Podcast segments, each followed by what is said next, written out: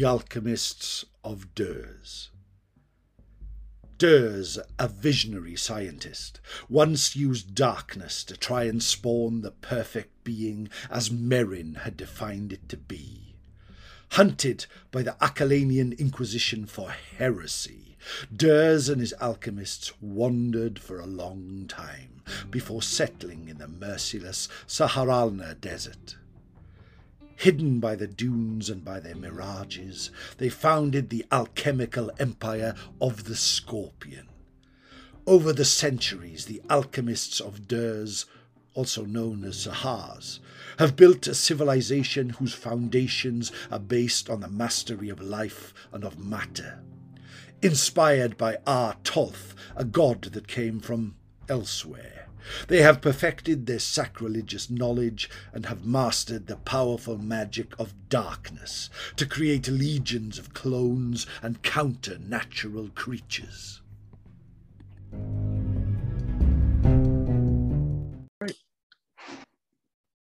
Okay, so thanks very much, Eric, for coming back to the podcast or to the show, to our YouTube channel to talk more about confrontation and its lore. I'm, I'm happy to be here and I'll happy to come back as long as you'll have me. I think Kelvin said through the week that you are officially now the lore master. I think it was one of the unofficial titles I had in the English forums back then. Uh, I know a lot of people usually try to throw a, throw a private message for me to uh, pay attention to threads here and there when there were lore questions. So yeah, I guess it's just continuation of that. Well, that's a, that's a quite a quite a title to um, to have made and to be honoured with. So that's great. So today we're going to talk about your maybe most favourite faction of Aarklash. Would that be right? Uh, it was the one that got me into the game. It was the one that caught my eye and caught my attention. Uh, basically, they are such great bad guys that you can't really hate them for it. Uh, yeah, every faction has its own thing. Some factions didn't grab me as much. I mean, goblins and dwarves never really were my thing. I know you really love goblins and great, but to me, it it, feel, it felt like it wasn't as interesting as some of the more central factions, uh, like the, the, Ram, the Dirz, uh, the Griffin.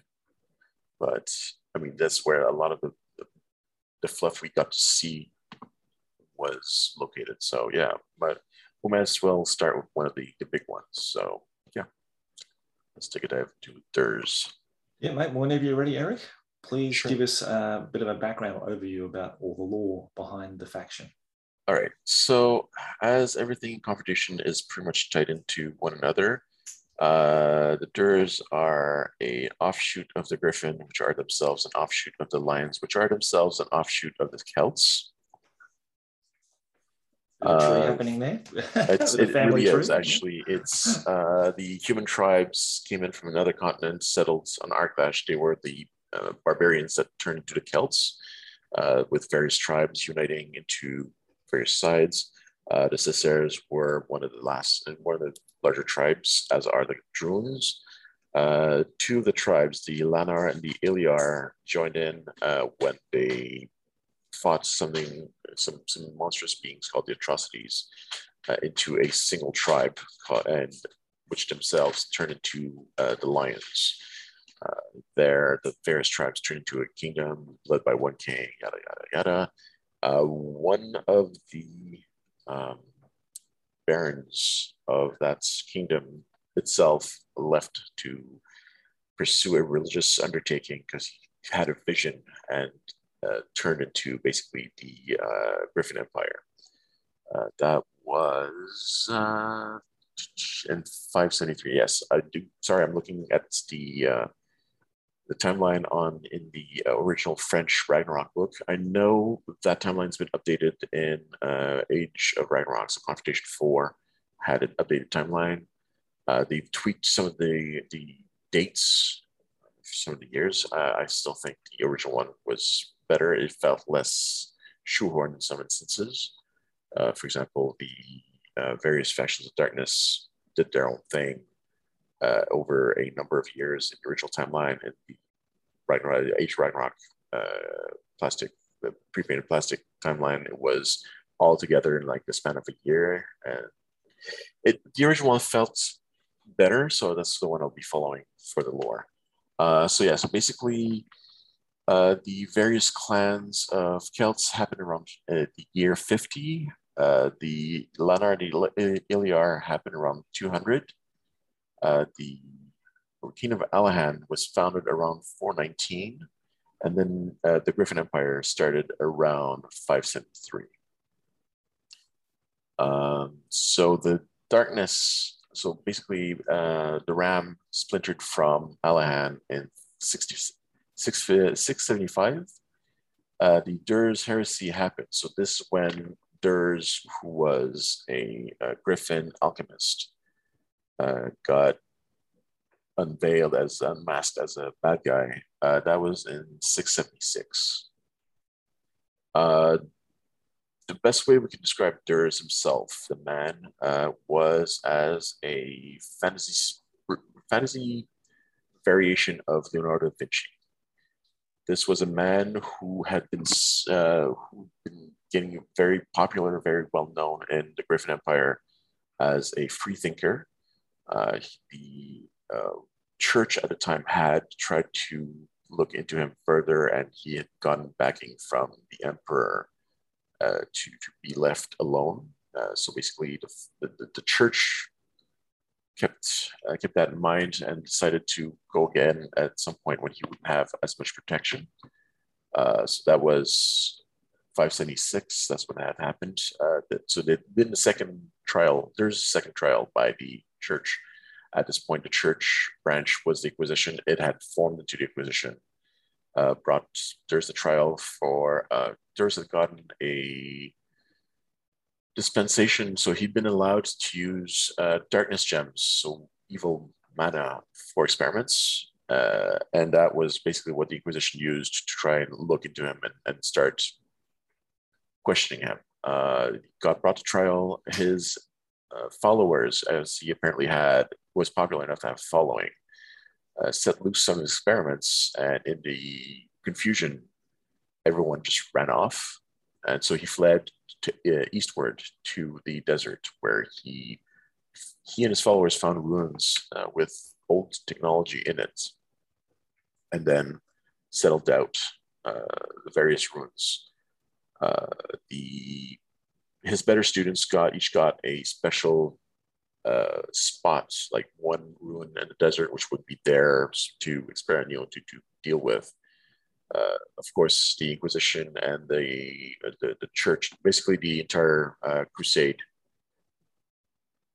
As he left, uh, as he, he ran off, uh, the uh, trouble that it had caused uh, actually showed that he had been experimenting with dangerous and illegal and potential evil philosophies, technologies, whatever the heck it was. basically, forbidden knowledge was being used uh, so the Inquisition will use that as an excuse for being, you know, to, to claim that they were the right for the start. Uh, at that point, uh, Kyber, the first battle of Kyber Pass was going on. So the troops were coming back. Uh, the temple, the, the, actual Templars realized that something had been going on at home. And so the second uh, crusade was formed. So that's when the temple sent out troops along with the Inquisition to try and stop Dirz from doing whatever he'd been doing. Uh, he hid in desert, split the various runes they'd found with his followers. Uh, the runes were actually, um, from what I understand from the fluff, uh, old Sphinx. So that was one of the races that we never got to see because Rackham closed underneath beforehand, but they were basically the uh, counterparts to the Ophidians. So they had highly advanced tech. Uh, we can still see some of that with the Cynwäll. I believe that the Cynwäll uh, robots are all Sphinx tech. Again, this is my understanding. It might not be that at all, but from what little dots I could connect, it seems that there's a very clear link between the two of them. Uh, so, of course, in the desert, the various uh, technomancers, followers, disciples of Dirz actually uh, founded the, each uh, their own labs. And so basically, the various cities in the desert, the various Dirz cities, actually have the name of the founding alchemist. So the, the garrison of Danakil, Danakil was actually one of the disciples. Uh, there's, of course, the, uh, the empire. Uh, Dirz was ruling from Shamir. If I look at the map quickly, here somewhere. Again, sorry, I am looking at the maps at the same time. Um, so Tenseth, uh, Theben, they were all various uh, alchemists who worked with them. Uh, each of them have their own ways of doing things, but for a the longest time, I remember Fluff uh, being about how Dirz had given them the order to just create basic clones. Um, the basic clones are actually all have uh, are all basically clones of Dirz. So the idea was that the Griffin troops coming into the desert would be faced with enemies, and every time they would kill that enemy, it would just be the same person over and over and over, which apparently was, at least according to Fluff, was demoralizing because it felt like they would kill, you know, kept killing 200 times the same person, and every time you un- unmask them, it would just be the same person. So you, you wouldn't know whether or not you'd be making any progress into like deeper into the desert because you only ever meet the same same troop, same person multiple times. Um, so one of the uh, one of the disciples, Danakil, actually argued that he could make a better clone, which would be more efficient. Uh, of course, Dirz berated him, saying, "No, no, this is what we're doing right now."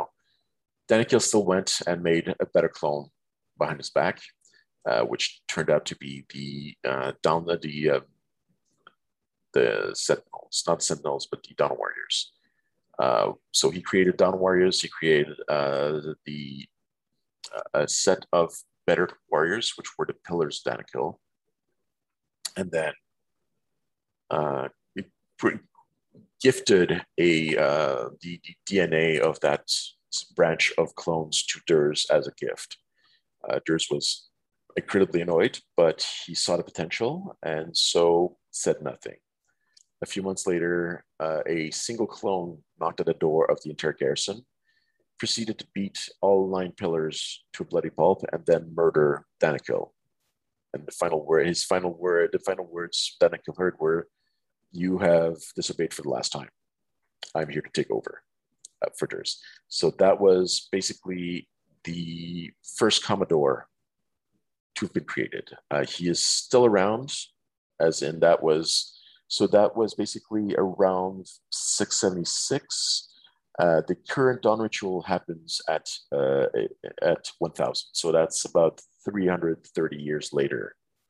Uh, the clones keep going. Basically, when a clone reaches at the end of its life lifespan, the DNA is harvested and reused again. So you do have clone, uh, not quite bloodlines, but clone lines. So sometimes, uh, for example, the, the uh, Dawn Warrior character, the Sentinel Danakil uh, is actually a descendant of one of the nine pillars. That's basically where we heard about the pillars the first time, along with Cry Havoc 1, if I'm, mistaken, if I'm not mistaken. Uh, that was their the Rackham deep dive into that bit of history in there. Um, but yes, basically, there are supposed to be eight other pillars that we've never heard of or never actually got more fluff on. Uh, they're basically supposed to be really tough, really powerful Dawn Warriors. And then uh, the Commodore is still the same, a descendant of this, or at least a clone of the same clone. Uh, he is described in the opening segment in Ragnarok fluff, actually and he's meant to be a uh, extremely good general. He is tactical. He's you know methodical, um, and he's also in the fluff. He can see uh, immortal beings who aren't supposed to be invisible. So what that means, we don't know, but we know that he he's apparently very uh, impressive as a as a general. Uh, so basically, there's uh, this punch. Wait a second. I am quickly. So Dirz got assassinated not that long later. I can't actually find out which year exactly, but that was between that one and I believe the Revolt of the Orcs, if I'm not mistaken. As the Orcs were a Dirz creation. The alchemists were looking for slave labor uh, and they grabbed a few goblins, and experimented on them, and created the orcs from there. Uh, but this being their first creation, uh, they also created them to be uh, what's the word? Uh, they can actually uh, they, they can breed. So they thought it'd be easier to have slave races that could breed, and that meant that the orcs actually managed to get into to have an uprising. They actually revolted, uh, fled the cities of the desert, and hid in the canyons beyond. Uh, so that was the orcs of the the, the Brannochor, which was the, the canyon section. There was a splinter group which wasn't part of the original fluff, but got quickly uh, explained in the uh, in one of the Cry Havocs and became a popular faction, which was the Behemoth. But that's besides the point. We're still going on Dirz.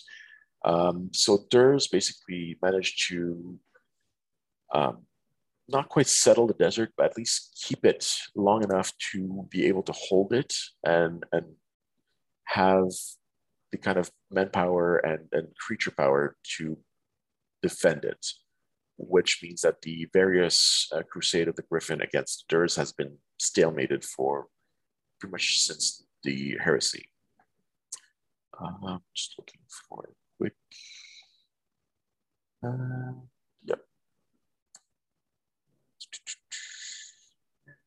yes. Okay, so it is after the. Yep. Okay, so I've just found the quick passage. So yes, the actual. So the, the after the uh, orc uprising, there was a, an actual some sort of attack against the capital city, uh, where everything got raised. Uh, the attackers were not found. This I know because I actually asked a question to a Rackham employee at one of the Q&A during Gen Con. Uh, of course, the answer was cause more questions. We, we the group, the uh, North American Federation had a quick meetup at Gen Con in 05 where they actually had an employee answer questions. Each member could ask a single question and get an answer. Uh, of course, some of the answers were not very useful, um, my question was, do we know who actually attacked the Capitol? Because we had not had any hints or any further bits of fluff about this. All we know is that uh, when you look at the map, there's an old Shamir ruin in the desert, and then there's a new capital city. And and there's a passage in the Ragnarok fluff about how the city got raised and then uh, Dirz was found, you know, mortally wounded in, in the remain, you know, remaining bits of city, and but the attackers were never found. So my question was, do we know who attacked them? And the answer I got was Dirz from the future. So again, that that was the only answer I got. I did not get any more than that. That was a single sentence, and that was all I got for an answer.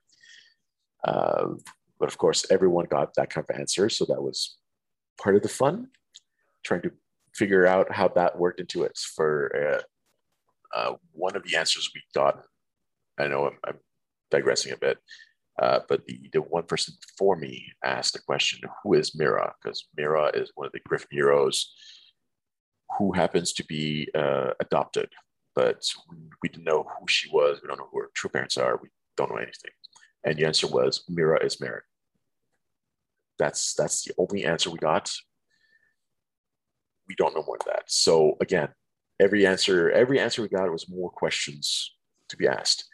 Uh, I do wish I had compiled them. That would have been a lot more fun. Unfortunately, it was pretty late already, and it actually went on until 3 a.m. in the morning.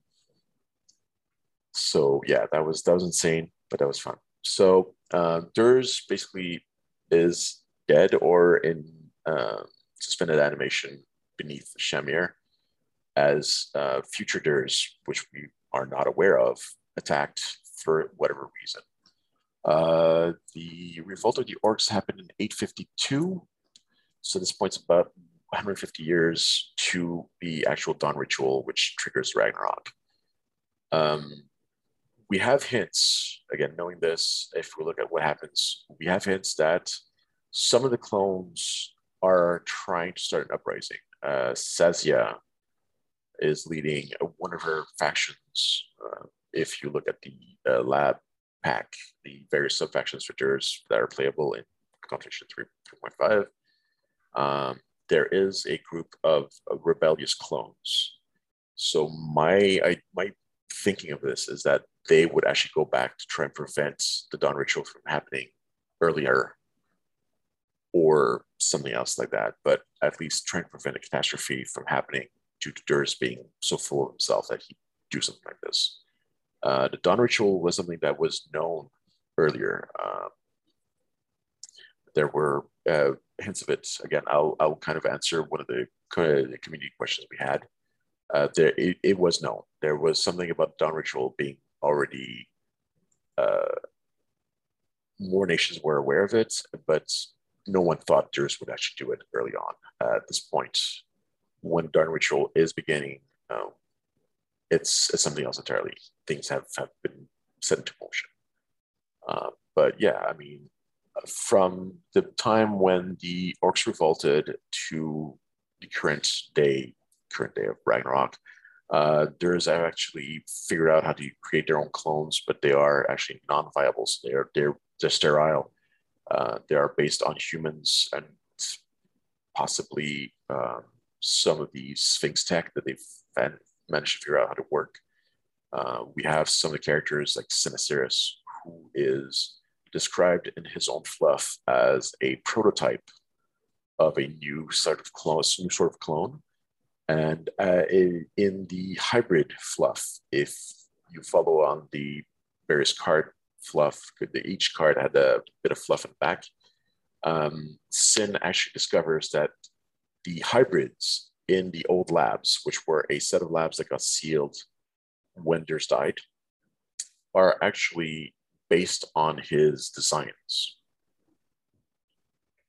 So he may be a new sort of clone, but he is based on older designs, or the older designs are based on him.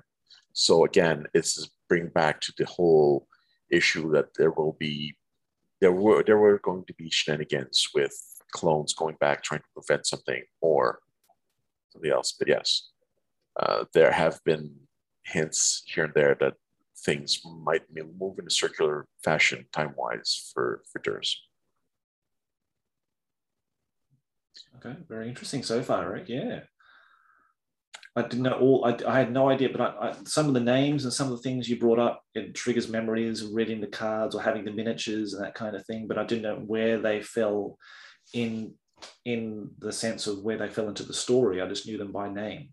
A, a lot of the clones, a lot of the stuff we didn't have much. Uh, I was only made aware that there was there were sections for some characters in the English version of the Ragnarok fluff book, uh, which means I will be reading edit that up very quickly because uh, that's stuff I, I was not aware of. If I do know that some of the fluff in the Ragnarok book differs from the one in the French, uh, mainly in the case that some of the articles in Cry Havoc had come out. So sometimes they updated the fluff a bit to fit it in. Um, but so far, I, I need to, sit to sit down and, and buckle through and see if there are any differences between the two. Uh, but I do know that the Ragnarok, uh, if there's some fluff about some of the characters, I will definitely read that up. But yes, because uh, some of the characters we had very little background on them. Uh, I'm thinking Vargas. I'm thinking uh, Archeon Sanath apparently has an article section in uh, the Rack book, which I was not aware of. Mm. Because all I know of him is that he was he's a basically the equivalent of war criminal. Uh, he is wanted for destruction of a uh, Griffin trading post, but I did not know anything more than that. So interesting. Uh, definitely worth looking up into. Uh, but yes, I. Uh, this is again. This is just a broad overview of the, the various Dirz uh, as a faction. I mean, each character. Some characters, more popular ones, had more fluff. I mean, Sasia was actually a pretty developed character compared to some of the others. Uh, Isis and um, Sin were some of the others, mainly because of hybrid and that they've been brought in uh, through there. Had, so the Karis, um, Karis Vargas had a little fluff. This one had a bit, but not that much. Uh, uh, Cypher Lukhan actually had a, a, a bit, uh, mainly because of at least one uh, public event at one of the French conventions actually had a campaign going on in Tencent, which is his home base. So he got he got some action, he got some love. But yeah, uh, some of the mages, I mean, uh, mages and priests didn't get all that much love either, so we don't have all that much about who they are or where they come from. Uh, they did get some background in prior the um, Age of Ragnarok, which I believe sometimes is a bit cleaned up. Uh, the the fluff did get messy, but uh, on the whole, it sounds like it was pretty much what they wanted to do to begin with. So, again, uh, for for you know more precision about characters, more precision detail you know, on, on who or what they're doing, uh, I'd probably take a bit more time to go through all of those as well. Okay, in regards to the to the magic and the magic law that the Dirz use, what kind of spells and what kind of magic do they use this faction? Okay, uh, Dirz are known for using two types of magic. Uh, they use uh, technomancy and they use biopsy. Technomancy is described actually all magic paths. Uh, this was a bit of um, where Confrontation took a bit more of an RPG approach to magic and, and miracles and spells. Uh, they had paths of magic a bit like D&D did back then. Uh, mages knew elements and they knew paths. And this is also very confusing to new players because they're like, so elemental is, I don't have elemental as a path on my card, but I can use it. And, and it's like, yes. Uh, you Every mage can use uh, uh, basically it's primordial magic. It's just cantrips, basically and elemental, which is the using the various elements that they've learned to work with, but in their raw form. So uh, there is generally no magic in uh, darkness, so they use darkness gems, and I believe the other elements is earth. Uh, Sasia is the one that knows earth and darkness, and uh, Kale knows darkness, and in his second incarnation has picked up fire. Uh, but we, since the, they're basically the only two mages we ever got, that was it. Uh, the other mages we had were all uh, warrior mages, so that's basically single element and more um, uh, combat oriented magic. They're, they're, basically spells are easier to cast, but they're more effective for combat. Um, Confrontation really messes a lot of players up because it doesn't have a lot of direct damage spells it's a lot of buffing it's a lot of a debuff and it's really it's never or at least the, the, the, most spells are never really outright i will kill something. It's more of a, I will do effects to help my my actual beat sticks do the trick. Um, so technomancy is a lot of um, self or at least a lot of buffing uh, you have spells that will actually re- regenerate troops. You have spells that will actually, um, uh, one of the spells was actually allow a 360 field of view. Uh, so basically, you know, enhanced senses. Um, and that's te- there's technomancy, and then biopsy is the um, warrior mage style type of magic. Most races, most nations, or however you define them, have two. Uh, biopsy is more of a the, what's the um, the tenants, not technomancers i'm sorry i am trying to remember the name of the troop. It's the guys with the hats the biopsists. The biopsists uh, use actually biopsy. Uh, they have for example spells that will cause pain to an, an opponent to prevent them from being able to focus well on actual combat. Uh, spells that actually help uh, detect enemies within a certain range. So Basically, they're they will actually improve their senses. Um, sometimes they will actually be able to draw uh, a bit of mana from dying clones. So if a clone is dying next to them, they can actually just finish the clone off and actually get a bit of mana back. Uh, it's a lot of again, a lot of buffs. I will. Oh, look. Whereas Technomancy might be a bit of buff, this one might be a bit. It's buff and debuff more more than anything. Uh, but yes, it's uh, the, the, last few army lists I made were a lot of, oh, look, I'm to walk up to an ally and buff the mutagenic rolls, or, you know, yo, this just trooper cannot fail mutagenic roll this turn, or it's it's a lot of okay, let's try and put things to our advantage. It's a lot of using technology in, in a magical form, or at least you know combining them. And again, it fits for the faction. Cool. Okay. Uh, now you're talking about this dawn ritual before. Okay, the uh, dawn ritual was the uh, the opening f- uh, bit of fiction for the Ragnarok book. Uh, it was basically the beginning, or it's it's the moment that there's basically push the big red button and, and say, okay, we're, we're, ready to go to war, and that means that we're dragging everyone with us. Uh, Rackham had given off, uh, I think it was a month of little like quotes before they, released a book. Uh, every day had a little quote from another character or uh, other notary, uh, notable of, of the game. Uh, so some people were aware of it. Some some ambassadors, some kings were didn't know that the, the dawn ritual was a thing. It might happen at some point. Uh, the common man probably didn't. Uh, basically, I know that there's actually closed the borders and recalled ambassadors or closed embassies in advance. I can't remember how long in advance. I know there's a bit of fiction in there about something like that. But basically, it's every there's every faithful, every priest in the entire nation joined in and basically got their God to awaken and uh, possibly inhabit the body of the, the high priest. So they got their God to be incarnated. Mm-hmm. Uh, one of the it's a fluff or one of the the quotes beforehand was I'm like 9% sure it was a historical quote they, they redirected or were kind of uh, used, but it was about how you can tell how great a nation is by the, the number and quality of its enemies. And and of course the quote continues like, and now we will have the entire world against us. Let us show that we are going to be the greatest.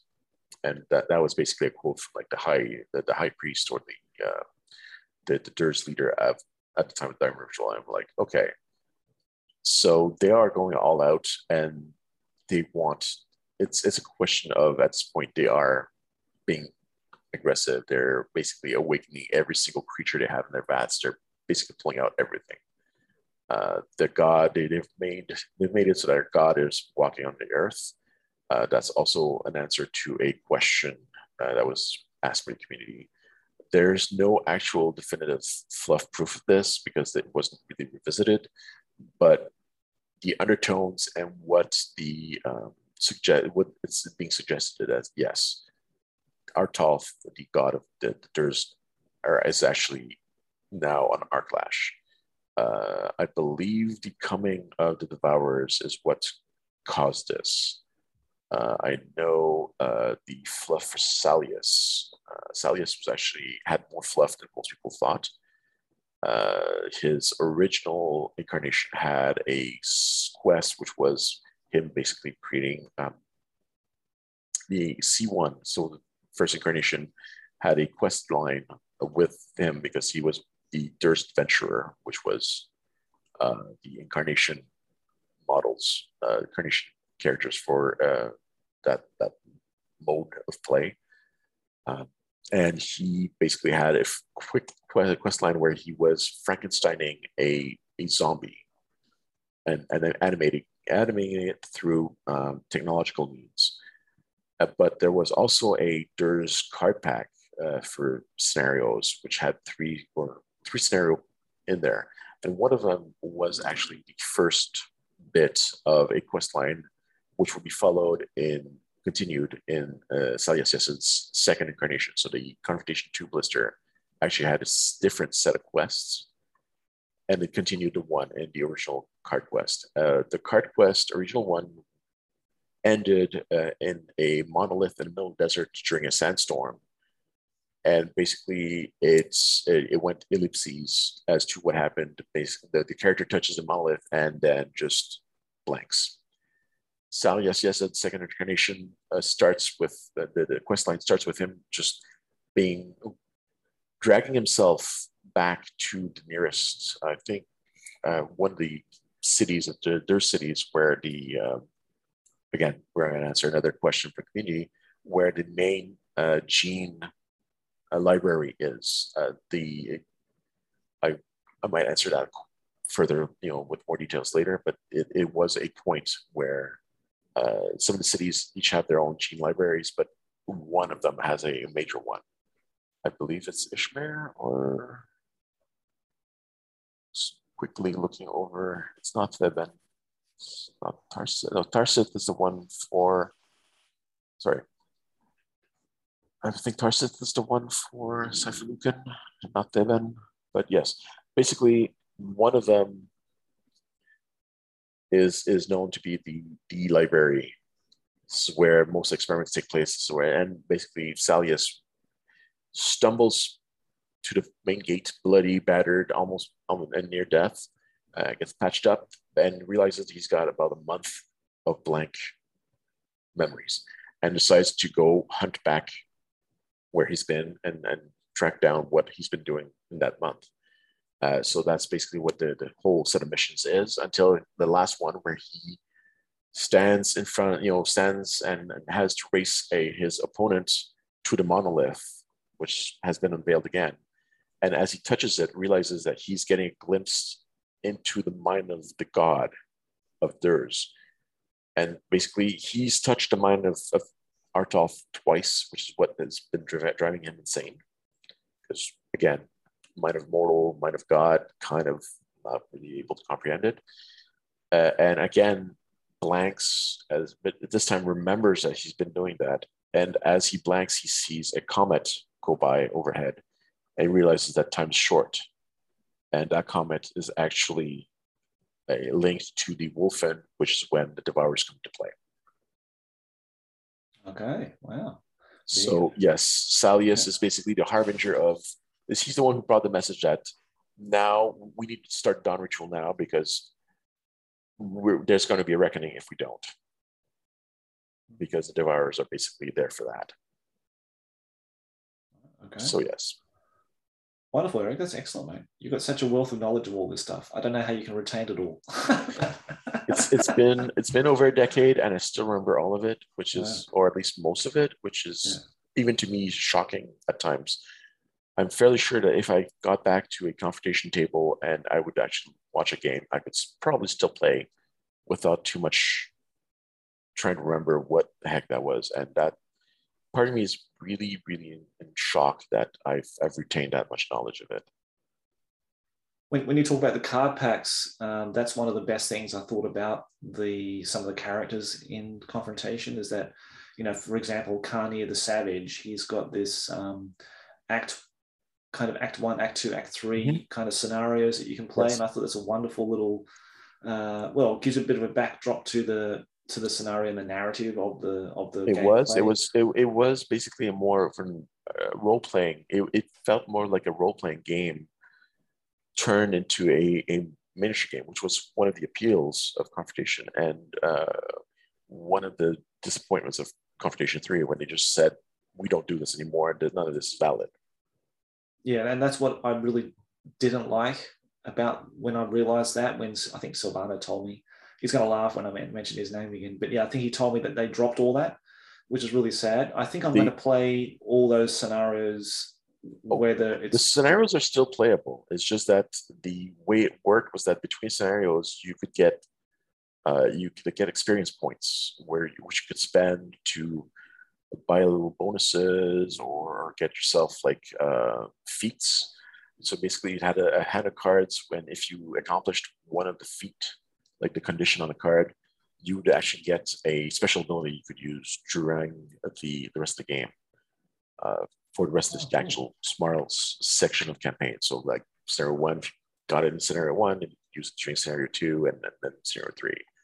Uh, but yes, they call, actually I asked the designer because the designer of Confrontation Three was at Gen Con when it released, and I asked him why didn't you, you know, tell people that we wouldn't be able to use it because card packs were still being sold up to the release of Confrontation 3. And he's like, we told management, the management just didn't do anything about it. So it was not just the uh, the actual scenario packs; it was also the magic packs and the uh, the uh, miracle packs. So you actually had extra spells and extra uh, pre spells you could get that would actually allow you to have more choices as to what you wanted to do. So each uh, type of magic had a main. So each main type of magic had a path, a pack. So you could get, for example, a, a necromancy pack, you get a uh, technomancy pack, and then each of those packs had a couple spells for the minor path for that that faction. So, for example, if you got necromancy, then you might have some Cercaeus for the um, uh, the, the, the, the, weird ghost guys for uh, that that do the uh, warrior mages for the ram, or if you had biopsy, biopsy spells in the technomancy pack for the biopsists. That made sense. And sure, most of these spells weren't amazing. You had a couple of broken ones here and there. There were a couple of really majorly broken ones, but you you know that. But it still gave you more options than just the one of the, the few spells that were available in the blisters. Uh, C3 took away the packs, but he gave a, a list of spells in the book. Um, I mean, it worked. It, they were thematically very appropriate, but you didn't have as much variety in them. And even admittedly, if you didn't use all the spells in the packs, uh, you you get like one or two packs because of a single spend there. But if you wanted to play for fun, you had a lot more variety and you had a lot more mm. ideas. But again, that was that was their decision. They stopped uh, the, the, the most of the spells that wouldn't work in C3 because of the way the mechanics have changed. Uh, since you activate the model and the model performs its actions when you activate it instead of going through phases that you did in Confrontation 2, that did change things. So it's understandable, but it was also bad. They should have given us more heads up for that. But yes. Uh, so yeah, these scenarios are still playable. They won't work for the actual uh, incarnation mode because that wouldn't work at all in C3, but you can still completely play them, and some of them are actually pretty wild. Mm-hmm. Okay, sounds interesting. All right, great. Okay, mate. Well, I think we'll now we'll uh, we'll go into our community questions to be answered. Sure. And thank you very much for the three people who gave us some questions. But hey, it's better than nothing. So uh, so yes, so uh, again, I answered a couple of questions quickly in passing. I might try to do it more in depth now. Uh, so I'm seeing a couple of questions from uh, Keith, Keith McCoy on, on forums, uh, who's asking um, lots of lore. Lots of lore seems to take place in the uh, point of the Dawn ritual, which basically start Ragnarok, which yes, it is. is there any, was there any rumor that the ritual is going to happen outside those members of the Needles of Darkness? or did it completely uh, completely take those of Light and Destiny by surprise? Uh, it didn't. Like I said, the there wasn't much fluff that had been published. Rackham did do a couple of bits online. Unfortunately, trying to find that anyway at this point is is a fool's errand because unless someone saved it on their hard drive, uh, there's not a lot left of Rackham and what they did online. Um, but yes, the ambassador, ambassadors and high-ranking uh, officials in some nations were aware that the Dawn ritual was something that could happen or that it, it existed, uh, but the average individual on Aarklash was blissfully unaware of it. Uh, his second question was about the Noctis project, which is based in Cat on question mark. Uh, Isran Massalius, which we spoke of, and serves as a collection of rare genetic material. Is this the master collection of genetic material for Dirz army? Uh, no, there is a, G, um, a gene library somewhere in the desert, which is kept safe.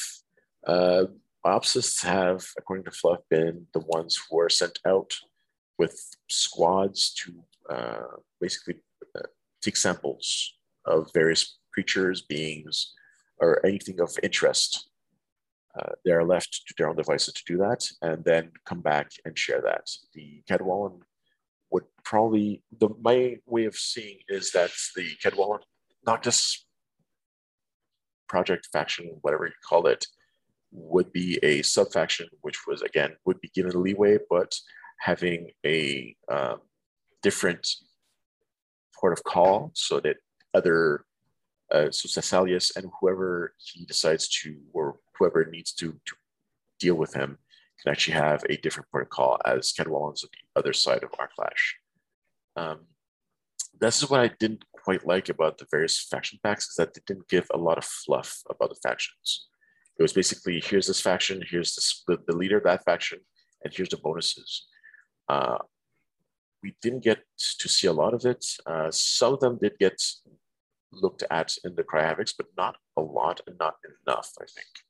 Uh, again, a lot of the Goblin factions, for example, I would have loved to see more of because we didn't get a lot of that. We got a lot of Nodankar, we got a lot of the uh, Asian teams, Goblins, we didn't get much of that. And that's also what I think would have been really cool for some of the fluff for the Dirz, because Noctis had a great idea. Did it work? I'm not quite sure, but it could have been really cool to actually get more fluff about what happened and what their actual mission is. Uh, Sally is there to try and deal with the various factions that are in Cadwallon so that he can get easily, he can uh, have access to various sources of materials, genetic material more easily. Maybe. Would he be the best choice? Maybe not, because he's kind of insane, as we mentioned earlier. But then again, it could also be a good way to have a, a, a you know, Dirz cell in a neutral city, which can then be used for a, a port of call for whatever teams of gatherers to be sent out. So again, not a lot of background fluff on that, but that was my take on it. Um, and then the other question he had was, did Arh-Tolth have a physical presence in Aarklash after the Dawn Ritual?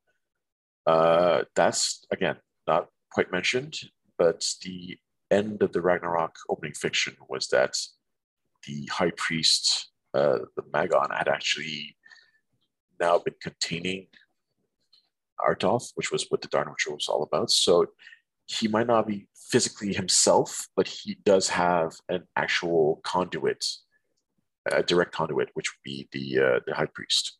So my take on it is yes, not a physical presence as in his divine self being physically present, but he does have a body that he has access to and he can use. I'm not quite sure how Ellis and uh, the Devourers did it, because Ellis was the counterpart and the one that actually uh, did all of that with Viltis and Devourers. So I'm not quite sure how that one worked, but it would make sense to have a counterpart as those are basically the two gods which have begun the entire conflict. Um, and then the last question I'm seeing is from Hedley Kopak, which is I've heard rumors from French speakers that Arh-Tolth is from future of Aarklash. Is that correct?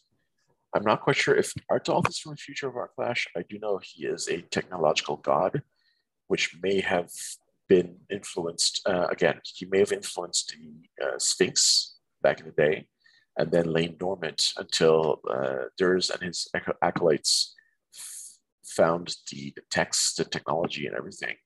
And since they had a darkness bent, turned slightly. Again, it's not entirely clear, but there's a direct link between the two of them. Uh, it, as for the see from future, I'm not quite sure. I do know, like I said, there was something about the future going on, and there were a number of tidbits about troops or style of clones or technology that should not be if it's as advanced, but was. Or there's a weird timeline dissonance there that's actually very interesting and worth exploring further. But Arh-Tolth himself from Future, I'm not quite sure. He is the god of conquest. So maybe, maybe not.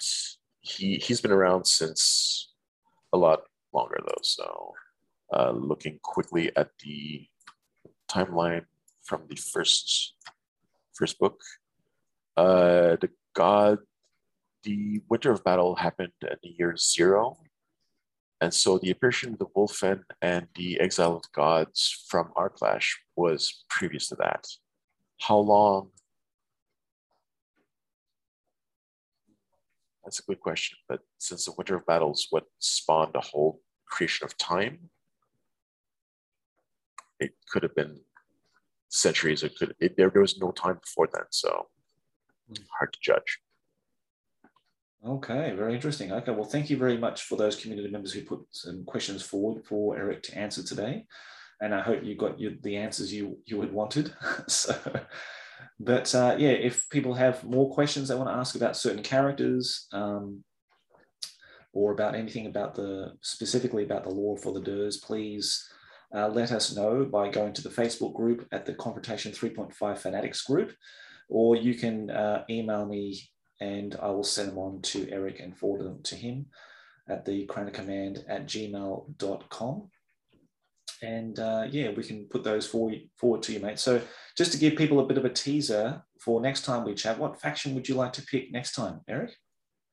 That's a good question. Um, what faction would you like me to just well, have, have we put it to a vote? We put it to the vote for the community on the 3.5 Fanatics group and Facebook and see what what uh, which one gets the biggest shout out. Sure, that'd be that'd be a lot of fun. I'm be curious to see which one the community wants to uh, to take a look at next. Yeah, me too. Yeah, absolutely.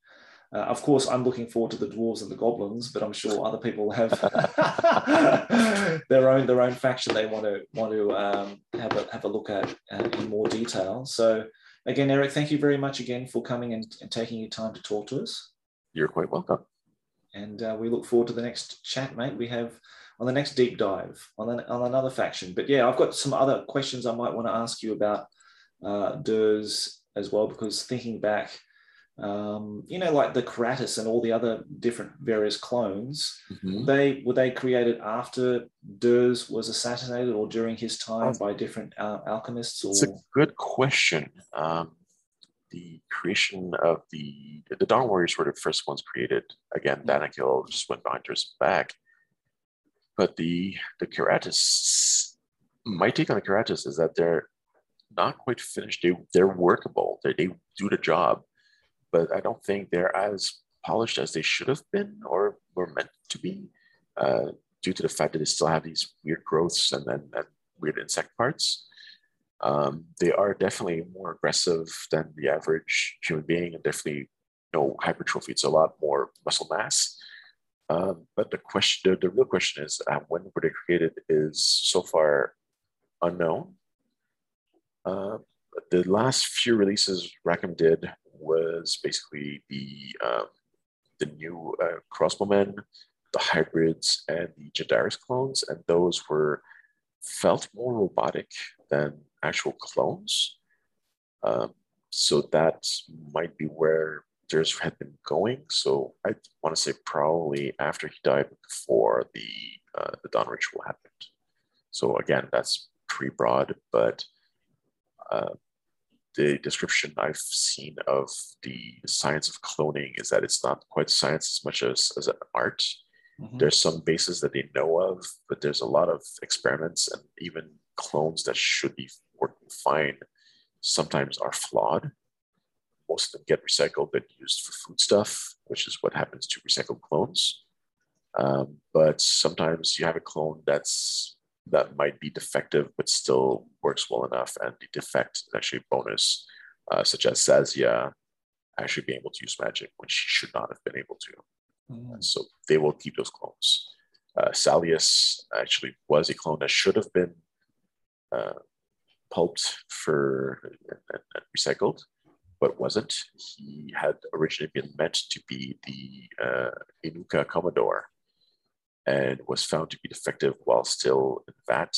And when he was about to be recycled, slated for this recycling, uh, either the Magon or Jabril, with the traveler, who is a this weird behind the scenes puppet master. He seems to be, again, I've only seen him mentioned once or twice, and that was basically the Ragnarok fluff and this specific part.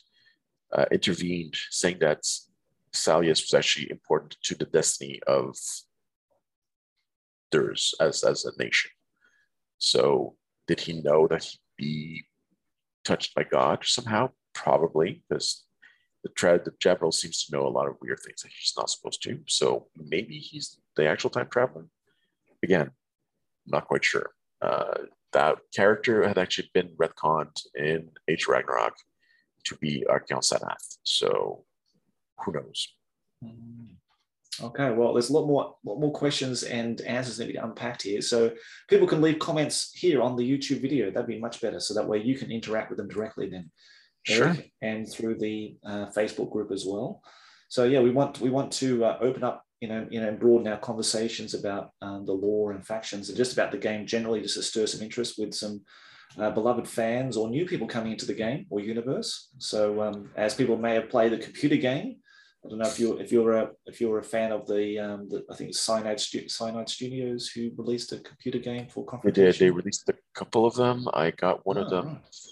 for free. I think was a giveaway, and I managed to snag it.